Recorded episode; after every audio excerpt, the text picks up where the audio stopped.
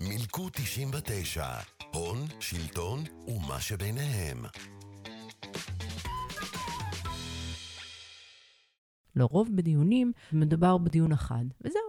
אתה בא, אתה מדבר, אתה מנסה להשפיע, אתה מנסה להתכונן, אבל אין אפשרות לייצר מהלך יותר גדול. זה באמת היה ייחודי. מכיוון שהיו כל כך הרבה חוקים ששינו, וכל כך הרבה שעות שהמשתתפים בילו ביחד, היה אפשרות לנסות לייצר משהו יותר משמעותי מאשר הרפורמה הממוצע. אהלן, אהלן, ברוכים השבים לעוד פרק במלכוד 99.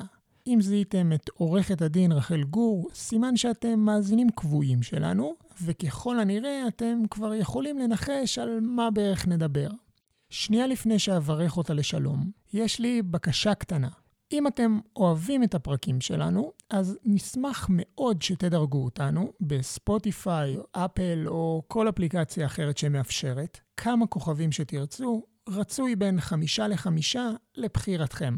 אבל עכשיו, אנחנו מתחילים, אהלן רחל, מה שלומך? הכל מעולה. אנחנו דיברנו מזמן, נפגשנו כבר לכמה פרקים קודמים. נכון. אבל לטובת המאזינים שרק עכשיו מצטרפים אלינו, בואי תספרי במילה או שתיים מי את. קוראים לי רחל גור, אני עורכת דין במקצוע, ואני מנהלת את תחום הממשלה בלובי 99. אוקיי, וכשאת אומרת ממשלה, את בעצם הגעת משורות הממשלה, נכון? אכן. אני הגעתי ללובי בתחילת 2020, אחרי כמעט עשר שנים כיועצת שר במגוון משרדי ממשלה, והיו לי גם uh, שני תקופות בכנסת, אז בכלל מעניין. בקיצור, את הבן אדם הנכון לשאול אותו על רפורמות וכל מיני דברים שקרו. מקווה שכן. נגיד, סוף סוף יש תקציב למדינת ישראל? סוף סוף יש תקציב למדינת ישראל, ברוך השם. ואיתו גם חוק הסדרים. ואיתו גם חוק הסדרים, כמובן, כזכור, חוק ההסדרים הוא חוק שמתלווה לחוק התקציב. חוק התקציב זה בעצם המספרים, כמה כסף הולך לכל משרד ממשלתי, תוכנית וכדומה. חוק ההסדרים זה רפורמות, זה השינויים המבניים שמתלווים לתקציב. זאת אומרת, על מנת לבצע את התקציב, חייבים לעשות את הרפורמות האלו, 1, 2, 3, 4, וזה מה שיש מחוק ההסדרים. בשפה עממית נגיד, פשוט מעמיסים עוד כמה אה, רפורמות וחוקים על אותה הצבעה כדי שהכל יעבור ביחד. נכון. טכנית זה אמור להיות רק שינויים כלכליים, רק רפורמות כלכליות ולא חברתיות, אבל אתה צודק, מכיוון שמדובר פה במסלול מהיר מבחינת חקיקה, אז תמיד יש לממשלה, במיוחד למשרד האוצר, אה, רצון להעמיס כמה שיותר על העגלה, כי אם כבר יש הזדמנות אה, לשנות, אז יאללה. ויש לי תחושה שלא סתם אנחנו יושבים ומדברים, כי את השתתפת בחלק מהדיונים האלה. אני השתתפתי בכ-20 דיונים, אה, משהו כמו 60 שעות אה, דיון. זו הייתה חוויה אינטנסיבית, אבל מעניינת. היית בכל דיון ובכל אה, רפורמה שניסו לעשות, או שהתפקיד שלך היה לגעת ברפורמה ספציפית ולכסות אותה? לא, אני התמקדתי אך ורק ברפורמה ביבוא. הלובי אבל חרש את הכנסת, ואנחנו השתתפנו במאות שעות דיונים לגבי הרפורמה בבנקאות, לגבי הקמת רשות רגולציה חדשה. אוקיי, אז עשרות שעות בדיונים, ובואי תספרי מה זאת הרפורמה ביבוא. אז הרפורמה ביבוא זה בעצם חמש רפורמות אה, בו זמנית שנכללו באותו מועד.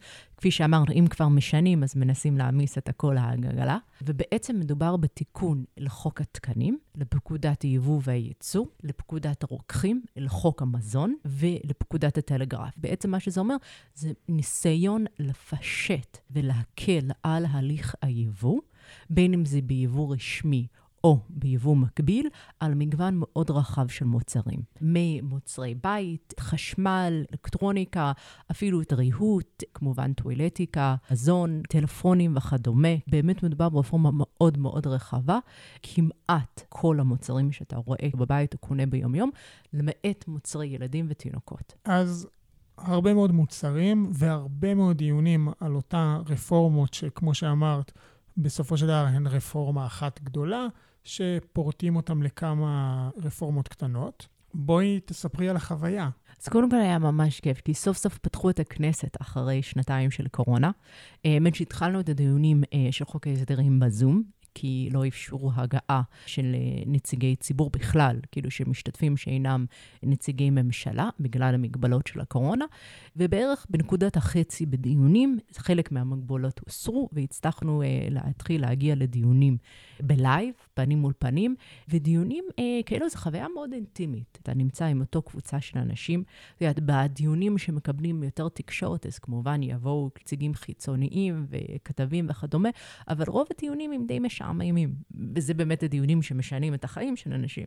אז זה הדיונים שאליו מגיעים כמובן הח"כים, נציגים, נגיד, של היבואנים הבלעדיים, של התאחדות התעשיינים, נציגי הממשלה. שזה שסטוביץ', דיפלומט. נכון, אה... כמובן. אה, זה התאחדות התעשיינים שהם התעשייה המקומית, היצרנים. יש פה מכלול אה, אינטרסים שמשחקים. אבל בסוף של דבר, ביום-יום בדיונים, לא מדובר בהרבה אנשים.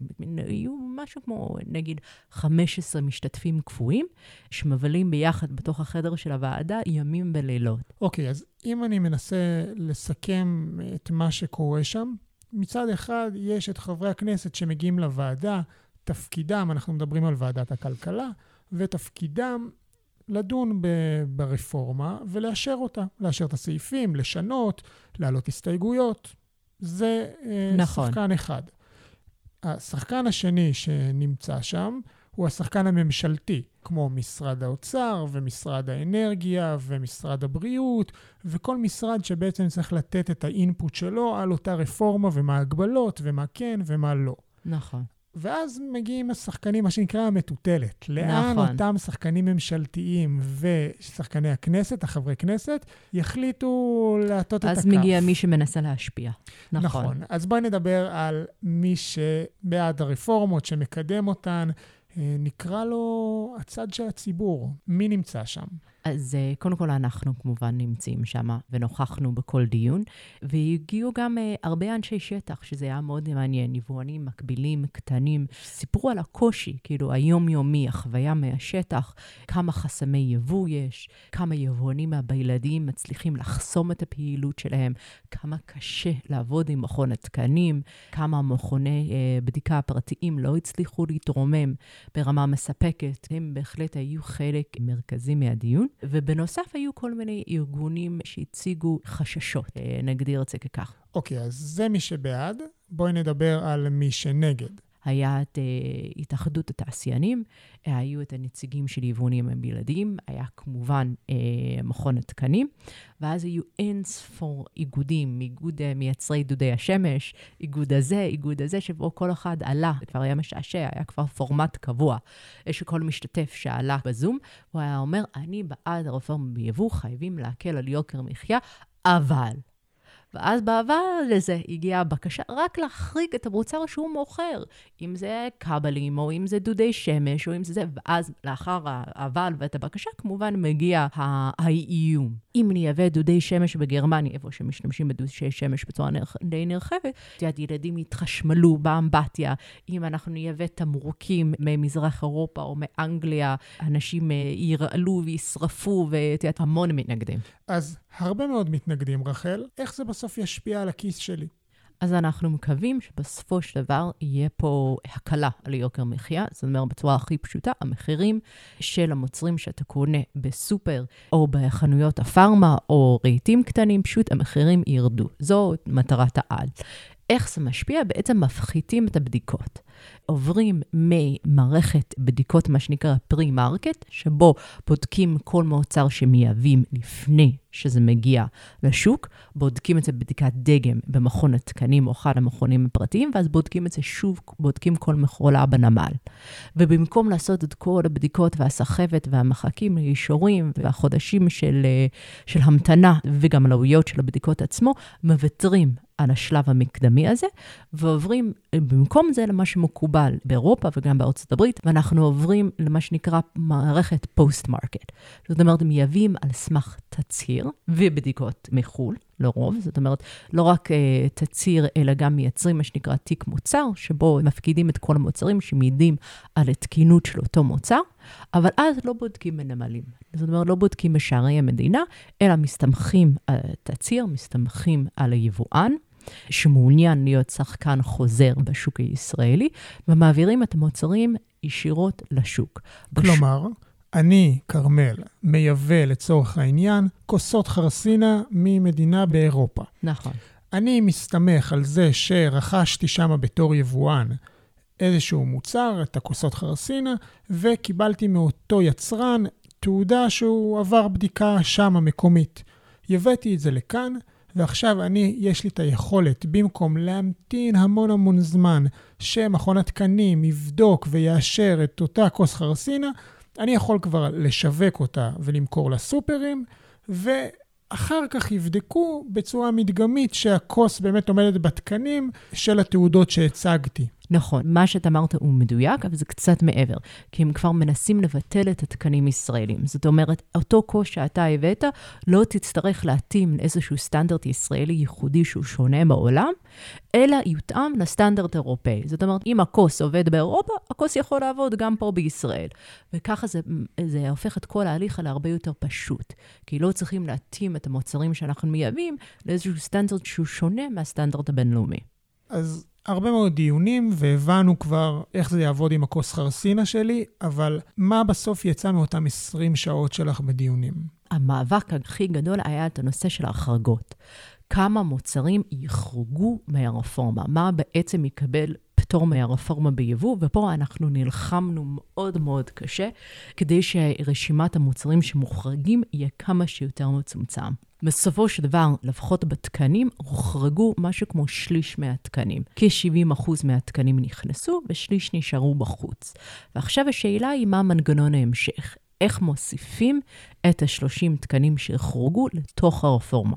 עכשיו, רובם לא הוחרגו בגלל סיבה מהותית, אלא בגלל שלמשרד הכלכלה טרם הספיק אה, לעבור עליהם ולהתאים אותם לסטנדרט הבינלאומי. חשוב להגיד ש...